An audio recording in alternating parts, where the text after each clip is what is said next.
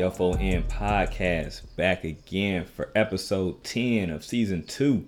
Today I'm flying solo. Got a real nice special, special guest in store for you guys next week. So we're gonna keep that under wraps. But we're gonna get right into it. The Bearcats play went on a road against Navy and they won 27 to 20 and you know people were scared because of the way Bearcats played against Navy to see that they were going to possibly drop out of the top four.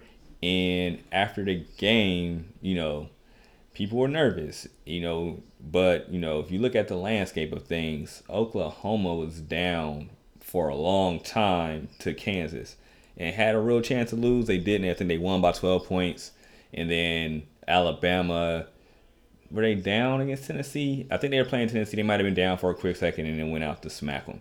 So long story short, people were ticked off because the AAC bias and Navy being Navy. But at the end of the day, I'm going to go with uh, just be happy they won. Don't worry about it yet because Navy is a weird team to prepare for. Triple option in the middle of the season no matter how good the team is, it's always going to throw you off. And the key with that is you know you're not going to have as many possessions. I think the Bearcats only had nine. Normally you get 15 to 16. And I think you press a little bit. And if a couple plays don't happen, a few drops early in the game, that's not what you want to happen because with Navy, you have to be on point because every drive is going to be pretty much two minutes at least. Even a three and out is going to go two minutes with them 40 seconds, 40 seconds, 40 seconds. But if they're close enough, they're going to go for it. So if they get a first down, that's another two minutes off the clock. They get another first down if it's not a big chunk play, that's another four, you know, another two minutes. You know what I'm saying? So you go two, four, six. Um, if they're just getting three here, two here, five here. So it's kind of what happened and then the Bearcats didn't come out and score fast. So the key against Navy is you have to get out in front of them. They can't catch up because if they pass, when you know they're going to pass, they're not going to get anything on you, especially against the Bearcats defense, honestly. So that that played into a factor you know, this is probably going to be Navy's biggest game besides the Army Navy game at the end of the season. So, I mean, what do they have to lose? The triple option is always hard as hell to, to, to stop and to go against in the middle of the season when people are playing traditional spread offenses. Even power offenses, if people are want to play I, which you barely see anymore, is, is a lot easier to prepare for than somebody that's doing, you know, triple options and linemen chopping at your knees. Every play, you got to hop over somebody and it's just, it's just interesting. So um, them not jumping out and scoring 14 quick, it just kind of kept Navy in the game. And when they did get ahead 27-10, they didn't put the finishing touches on them. So that was the thing. They could have possibly won that game 34 to 10, uh, maybe even you know 37 to 4 to 13 possibly. It's just you know the 27 to 20 thing made people uneasy. But it's just it's tough there, man. Just a couple brain freezes, penalties here and there, um, drop passes in the beginning of, of, the game, interception. You know, early in the, in game when they're moving the ball pretty easily. Um, the line didn't play as good as they, they had been playing the last month. So it's just a lot of um, a lot of you know underlining things. And most of the time when teams have that kind of stuff happen, they normally lose. So Bearcat Nation needs to just let this game go. It is stuff that you can possibly look back at later on and be like, hey, this is when it happened. But I think they have enough leadership where this is going to be fine. And they're going to go on to Tulane and they have to hold it down. They can't have um, a game like they did last week against Tulane because their uh, basic spread offense um, can be explosive at times. They're one and six most people expected them to be kind of a sleeper in the AAC, and they haven't been there. They've been sleep in the AAC, literally.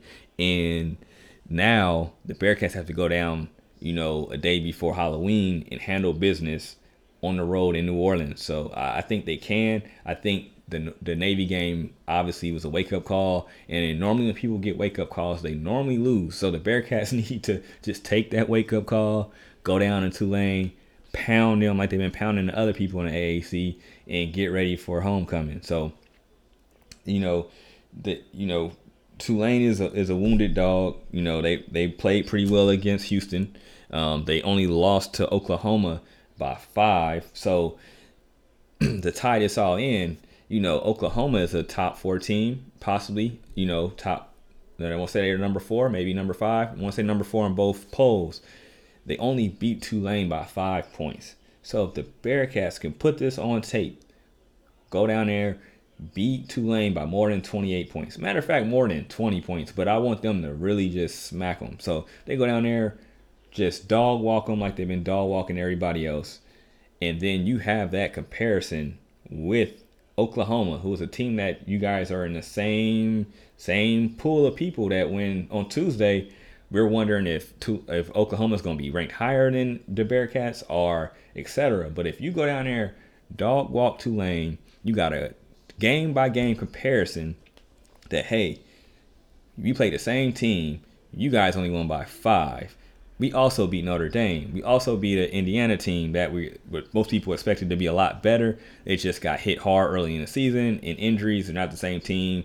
Michael Penix isn't there now um, per injury, and it's just been a rough year for him. But you had that, you know, the apples to apples comparison. Hey, you beat this team by 35, and Oklahoma only beat them by five. That's going to be a hell of a comparison and notch for them where they like, hey, this team's legit. This team is real. Now, if you go down there and beat them by three or beat them by seven, they're gonna be like, well, you know, Oklahoma has the new quarterback now. They're playing more explosive. Blah blah blah. It's it's a built-in way to make an excuse on why UC shouldn't be respected.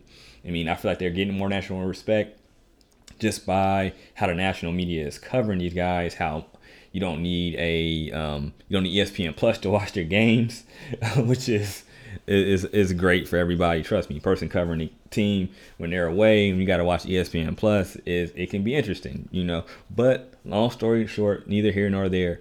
Now they can put something on tape that be like, hey, we smacked this team, and it's the same team at Oklahoma who you're trying to say is X Y Z. We're better than them, flat out. Now, on to be a devil's advocate, Ohio State has tape where they dog walk Indiana. They beat them by what 40, 45 points, if I'm not mistaken. But it's a different team. Uh, they were on a road too, but you know, whatever. It's long story short. So this Bearcats still beat them by 14. Still a good win. Not knocking that win at all. But you see, can do kind of what Ohio State has done to us, per se. When I say us as UC, um, is they like, look, we freaking dog walked them. You know, if they can dog walk Tulane, I think that's just going to be a good thing. They can compare, say, hey, we deserve to be in the top four on Tuesday. even if they, I don't know, I don't, with the Notre Dame game, that game holds so much weight to me, especially that Notre Dame keeps winning. You know, like, so that's important. Notre Dame keeps winning. We have to be their biggest fans. And we just need to do what we need to do against Tulane just to have an apples to apples comparison um, against you know Oklahoma. That I think that's just a great way to uh, break that down. Cause I, I, personally feel that UC would smack Oklahoma just off the strength of the Bearcats defense, and Oklahoma can't stop a nosebleed. So I feel like Jerome Ford would do whatever he wanted down there. There, I mean Desmond Ridder would do whatever he wanted down there. Our receivers and tight ends would as well. And it would just, I think, it would be an overall easy game. And that sounds crazy because they're Oklahoma. They have all this cachet. They they're a blue blood, you know, a blue blood traditional program. But this year the Bearcats will handle them, and I, I believe that. And hey, if anybody ever wants to come on and talk with me about that, they can holler at me, hit, hit me in the DMs, or, or shoot an email. But uh, I, am more than happy to to go back and forth and give you pros and cons on why I feel like the the Bearcats will handle Oklahoma this year. So um, you know, this week is important for sure. Every week is important. Every game, every team in the AAC is gunning for the Bearcats. The Bearcats have to just play strong. It's Not they they got to stop these silly penalties. They cannot shoot themselves in the foot, and they have to just freaking stampede all of these teams. So we'll see what happens. You know, at noon on Saturday at Tulane, but I'm expecting them to come back and they got a normal team to face and I feel like they're going to just railroad these guys. So I hope I'm right. And then on uh, my next pod, I can talk about it and make sure you hit up the site, the front office news. We'll definitely have a recap, and hopefully it's a great recap, and everybody will be happy. So um, that that's it, man, on that part of it. But uh, I want to also shout out Curtis Brooks, um, who had a heck of a game against Navy, got AAC weekly honor roll for his 10. I want to say he had 10 tackles, um, three three um, tackles for loss, and was you know got awards um, for like you know for his play against Navy. And uh, we also got to speak with him, so make sure you guys check that out. You know, on the site, it's up. Um, got a whole bunch of content out there. Been trying to kill it, so um, hit that up, man. So now I'll, I'll end that part on on football and to get with uh, basketball is only 12 games no not 12 games 12 days away. And that's the men's basketball. I feel like the women's is only 11 days away. So you know you got a number two team in the nation um, you know pro- you know striving for national national you know notoriety and possibly making the college football playoff. As of right now unless they want to you know play with the Bearcats, they should definitely be top three, no matter what, how you cut it. But um, you know, you got basketball coming around the corner, and you know, men's and women's have a lot of new players, and it's gonna be pretty cool to see them gel and see how long it takes for those teams to you know find their identity. Um, but you know, it's gonna be pretty cool. Like during the week, you're gonna have hoops, and then Saturday, boom, it's bas- you know, it's football. So it's gonna be it's pretty exciting right now for the uh, for Bearcat Nation. And uh, next week we'll definitely try to get the practice. This week I, I slacked, not slacked, um, just was very busy um, doing a lot of stuff, so I didn't, I wasn't able to attend, or none of my uh, my interns weren't either. So hopefully next week we'll be able to get get some more content on the basketball side for you guys. Um, to, get back over to football, um, the Bearcats 2022 class got a decommitment from linebacker um, Zion Cheeks who's the cousin of former Bearcats linebacker Brian Wright. So um, heard um, it looks like he's possibly going to the Temple. I don't know that for sure, but two four seven, um, their uh, the crystal ball is pointing him to towards Temple, so he may see him next year. But I, am wishing him nothing but the best of luck. Um, the commitments happen; it's a part of the game. No matter if you like them or not. I mean, it, it's just what happens, man.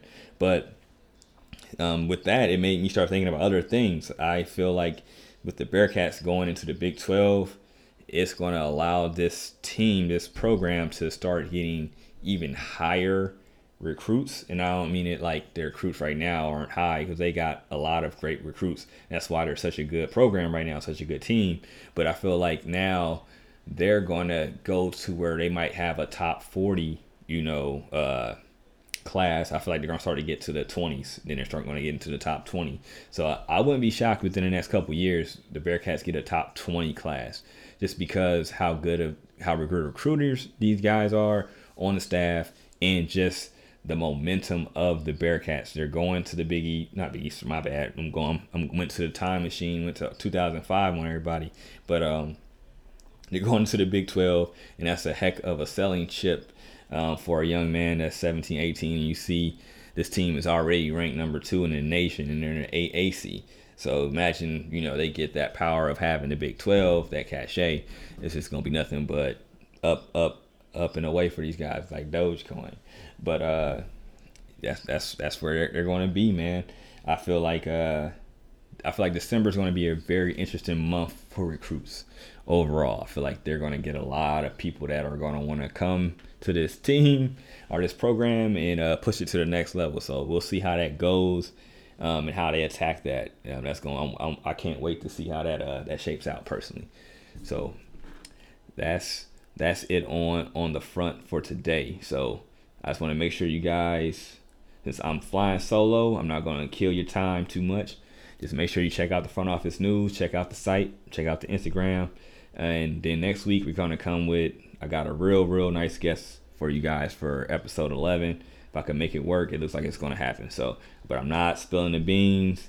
Just be on the lookout and make sure you check out and like this, like this uh, pod. JT Smith.